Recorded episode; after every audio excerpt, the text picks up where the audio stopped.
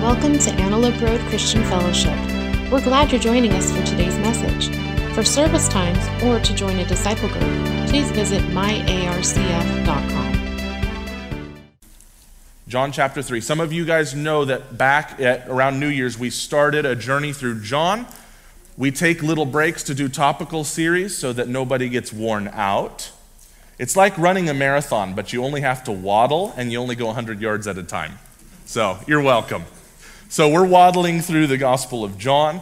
Uh, this next eight weeks I've entitled Saints and Sinners. The reason for that is that this gospel writer shows us some amazing things in these two chapters we're going to cover over these eight weeks. Namely, he puts this unbelievable encounter with a Bible teacher named Nicodemus and we're going to spend the next three weeks on him. And then we're going to spend five weeks talking about outsiders, people who have never been to church, who aren't even welcome at church. And Jesus loves both of them. Jesus talks to both of them. And we've got to figure out here on planet Earth that Jesus came for both groups. We've got to figure it out. The problem with the saints, the guy who's in church all the time, is he doesn't think he needs God. He thinks he's good enough on his own. And then, if you know that you're messed up and you know that you're a sinner and you agree with God on the law parts, yes, I know I've done wrong, your struggle is going to be is His grace enough for you? Is His grace more powerful than your sin?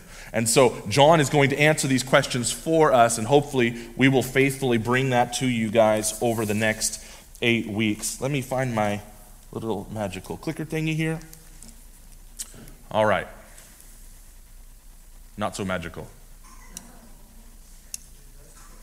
Almost magical. Theoretically. Hey, look at that. Okay. Was that you or was that me? That was you. Okay, no magic. All right. Okay. Part one of this eight week series is called Take the Red Pill. Some of you did not avail yourselves to excellent cutting edge CGI films in 1999. So we're going to we're going to show you the clip later that makes this all make sense.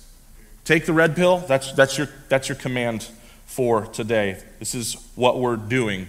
Uh, we're going to tell you to take the red pill. If you don't know what that means yet, you will. All right. So, John 3, let's read together.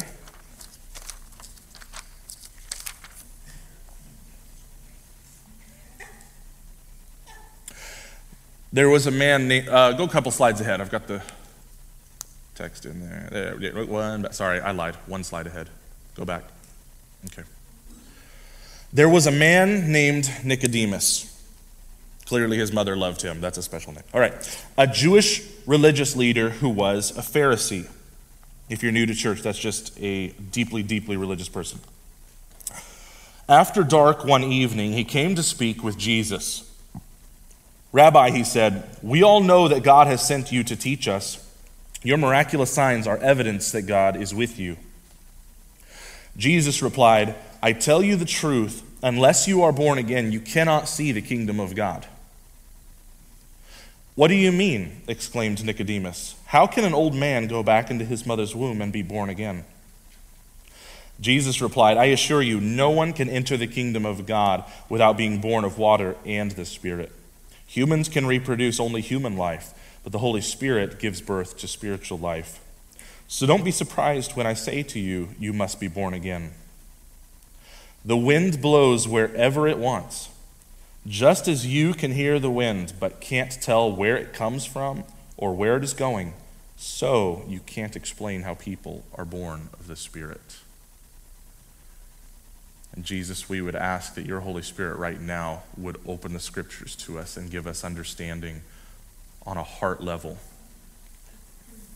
Because we see from Nicodemus and from others an unbelievable capacity to fill our heads with knowledge about you while our hearts are still far from you, and we don't want to be that. So, Jesus, help us today to cherish your word, to receive it. Amen. Note takers, grab your pens. This is beautiful. Jesus' love doesn't stop at your doubts. Do you know that? Next slide. Jesus' love doesn't stop at your doubts. I'm not going to ask anyone to raise a hand because if you're a human being, you have doubts. Some of us who already love Jesus, we think it's this like unwritten rule that we're never allowed to have doubts, we're not allowed to have a dark night of the soul, we're not allowed to ask tough questions. And sometimes we come to those conclusions because we're not hearing brothers and sisters voice it out loud.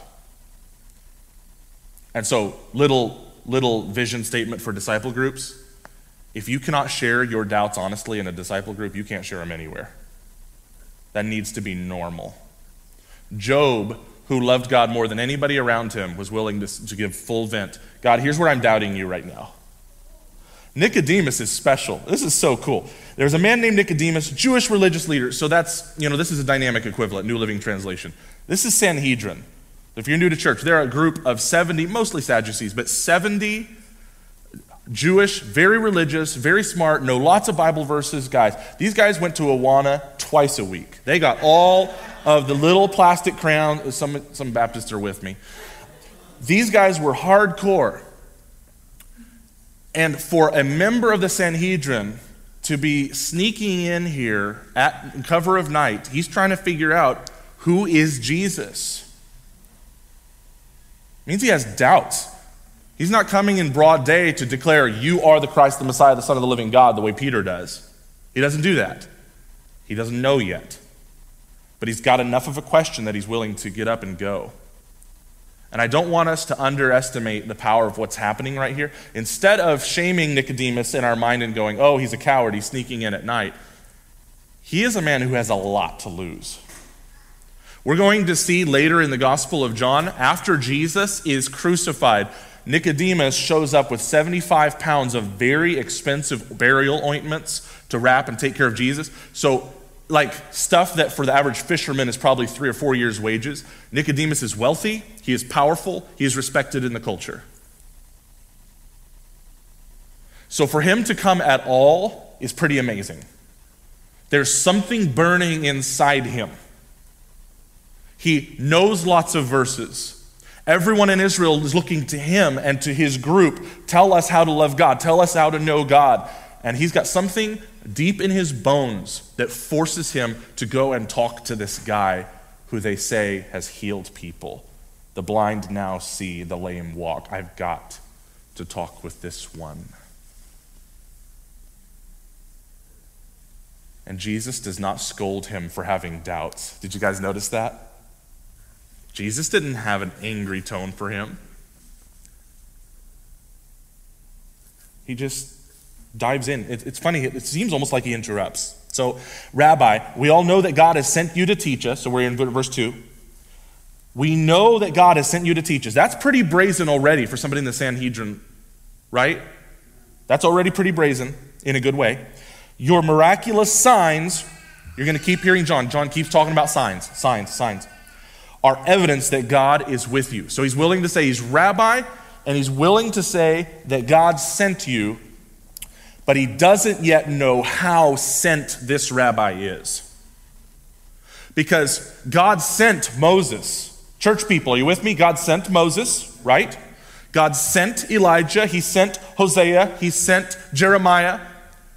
But sending the second person of the Trinity to take on flesh is a little bit more sent than the last guy who was sent. That's a little more sent. Okay?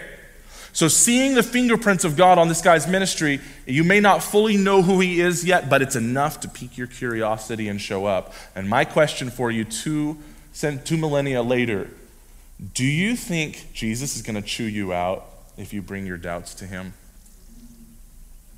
This is critical. If you're not a Christian, you could be intimidated that I'm, I'm not allowed to have doubts. I have to have all of my questions answered, and my uh, systematic theology has to be all neat and orderly, and I have to be able to explain two animals of every type on a boat and how worldwide flood. And then when I have under, everything understood, I'm allowed to become a Christian. And you know what Jesus says to that? You become a Christian when the pneuma, this is a fun play on words. John loves his plays on words. When this word, which either is translated spirit or wind, the pneuma, you have no idea where it comes from or where it's going. Stop trying to pretend that you can understand how God gives you a new heart. It is the greatest miracle of the cosmos. And He has to give you a new heart. And here's how I'm going to put it for you, Nicodemus. You were born once and you became alive. It needs to happen a second time. You became physically alive, and now we've got to do this spiritually. And he doesn't even shove it on Nicodemus directly in this text. Pastor Roy's going to pick this text up at verse 9 last week and actually get to the thrust where he says, Believe, believe, believe, believe. Nicodemus' part is to believe, but first Jesus says, The Holy Spirit's going to work a miracle. You can't explain when he comes, when he leaves, what he was doing while he was here. But just like the wind rushing past you, hallelujah, yesterday we had a breeze. You can feel the wind and you can see what it does, can't you? Good luck explaining it. I was in a geology class a year and a half ago where my professor, who'd been teaching this for over 30 years, had to admit that at its essence, everything related to wind in the scientific world is still a theory. Like, every, like your, your seventh grade science teacher will say confidently, well, it's the rotation of the earth, and it's the temperature, and it's the tilt of the earth, and the seasons. And the, the scientists that are deep down in it say they cannot prove any of it. It's still a little bit mysterious. They might be decent theories, but there's still a mystery to it. How much more so Jesus using this illustration 2,000 years ago? You don't know where it came from, you just feel its effects. It's happening. And, and you can even see it. You can see the evidence of wind from 2,000 feet away. You see this tree about to get knocked over. You don't, you don't have to be feeling it yourself. You can see what it's doing, right? There's a whole sermon right up here. Man, I still have more points. Anyway, do you believe Jesus is upset at your doubts? It is critical that we answer that question wherever you are in faith because he's not. He's just not. A loving father allows a one year old boy, this is theoretical. Theoretical, if you had a one year old boy who was really lazy as all get out and didn't want to learn how to walk, I'm not saying this is happening to you or has ever happened to you. If you had a one year old boy who was just like, I like everyone carrying me everywhere, thank you very much. When he's trying to learn to walk and he falls, is a loving, caring adult going to go, You idiot! You fell! That's crazy.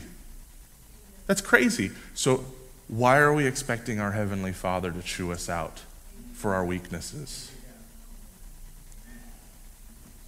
Second,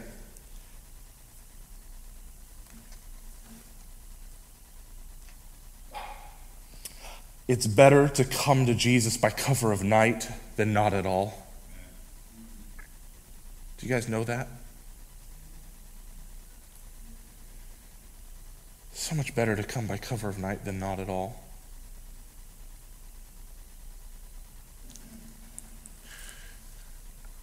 Do you allow shame to stop you from moving closer to Jesus?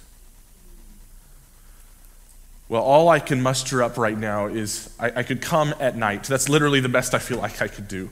Daytime terrifies me. I have so much to lose. Do you know there are at least four countries, truthfully more, there are at least four countries on earth right now, where as people consider the gospel, deciding whether or not to believe it, they have to hear about it in secret and they have to plan their escape from their family concurrent with the decision to become a Christian. To become a Christian is to run for your life. All evangelism is by cover of night in some places. And it doesn't mean you're a coward, it doesn't mean you're a bad person. It's just that the cost is so high. And we here, under the grace of political freedom, where we can worship how we want, we are tempted to think there is not a high cost. But the cost of sacrificing our narcissism is a very high cost. If I've been worshiping myself my entire life, right? Lord of me. I've been the boss of me, and that's a big sacrifice to make. Some of you come here on a Sunday morning, and that might be your way of coming at night You're truly a guest. No one knows you here, no one invited you, and so you figure you can sneak in, hear what I have to say, sneak out. Bad luck for you, we're super friendly, so you already met seven of us. But this was your way to sneak in and hear about Jesus and sneak out before figuring out what's the cost going to be. Some of you are watching online right now because to physically show up at a church would be too risky. And there is no shame for you.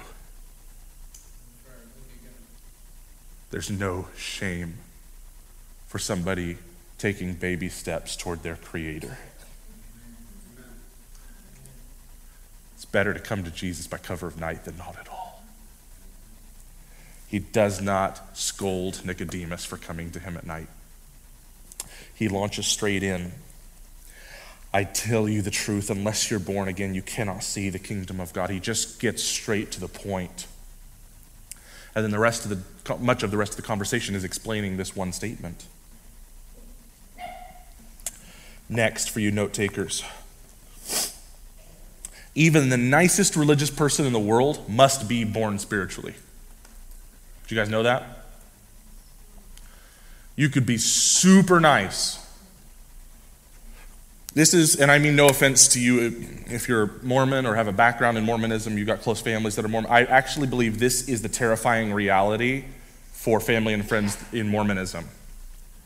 When you have a very high ethical view and you show it, like just think of the Marriott resorts, when you show a high ethical standard throughout the culture of this religious body and you have family values and all of these things, it can be so tempting to say, I'm good enough. I'm a good person. And the reason that's dangerous is because if you compare yourself against human beings, you're totally right. You give generously, you pay your taxes, you love your wife, you love your kids, you're, you know, whatever. If you're comparing yourselves against human beings, you're right. And that's what's so. The, the worst lies in the cosmos are 90% true. Spoonful of sugar makes the poison go down.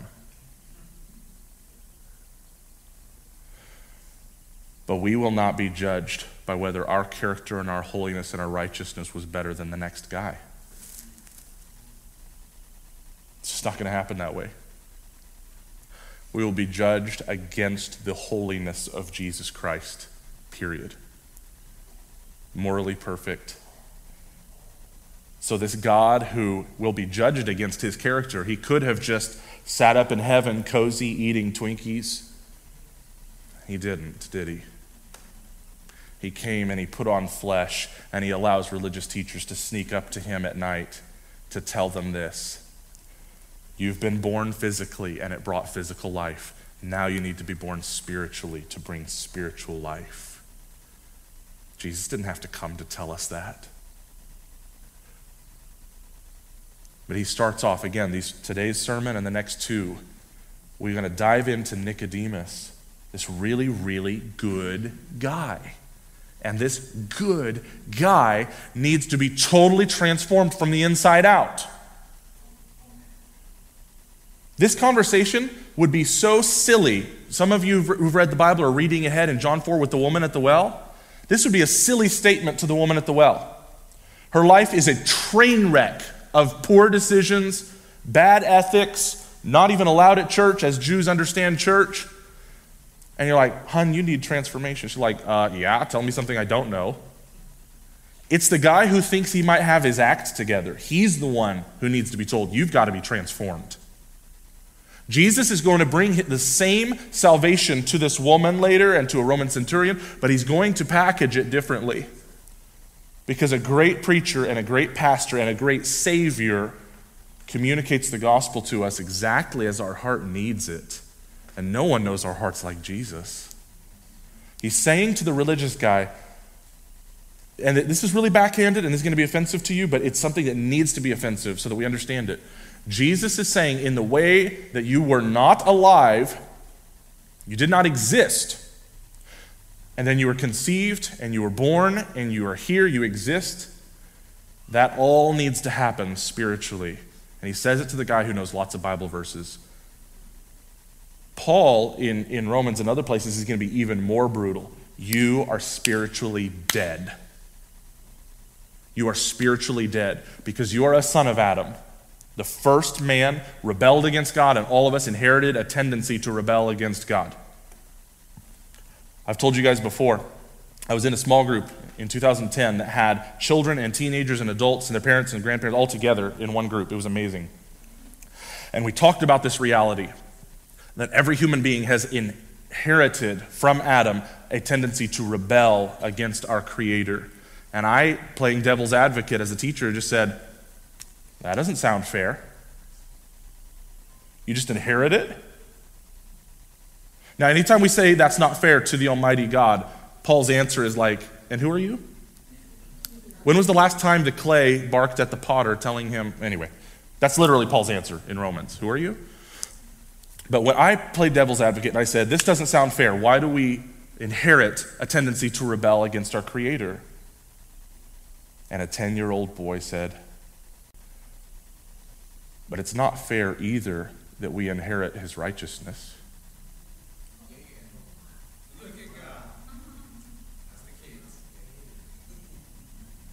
That's exactly Paul's point. You inherit something evil, and then by God's grace, you inherit something amazing if you want it. This demand for rebirth is repeated three times. I'm not a numerologist, that stuff is silly. But basic repetition matters. When somebody repeats something, it's what's on their heart. Does that make sense? I keep throwing shade at Oakland Raiders fans because that's what's on my heart. You know, it just keeps coming out. Except for Pastor Roy, except for Pastor Roy.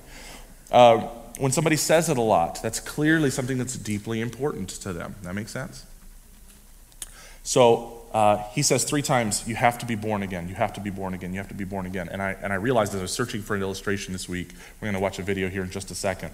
The Matrix, the first movie, the second and third got a little weird, but the first one gave us an unbelievable picture of this conversation between Jesus and Nicodemus. It's not every area of Scripture where you can go and find a movie that almost perfectly illustrates what's going on. So let's go ahead and watch this. Uh, try to pay close attention. Do you want to know what it is? The matrix is everywhere. It is all around us. Even now, in this very room. You can see it when you look out your window or when you turn on your television. You can feel it when you go to work, when you go to church, when you pay your taxes. It is the world that has been pulled over your eyes to blind you from the truth. What truth? that you are a slave, Neo. Like everyone else, you were born into bondage, born into a prison that you cannot smell or taste or touch. A prison for your mind.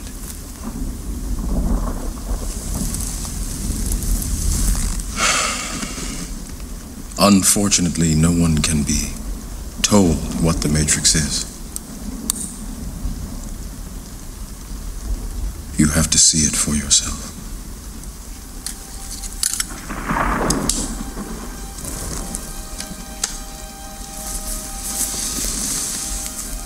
This is your last chance. After this, there is no turning back. You take the blue pill, the story ends. You wake up in your bed and believe whatever you want to believe. You take the red pill, you stay in Wonderland and I show you how deep the rabbit hole goes.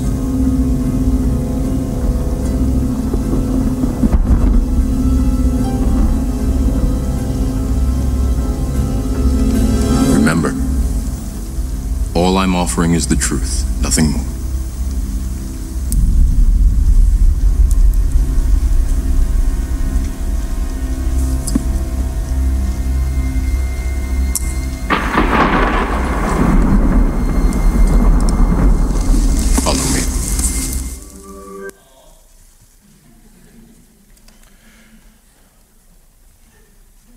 Morpheus' last words?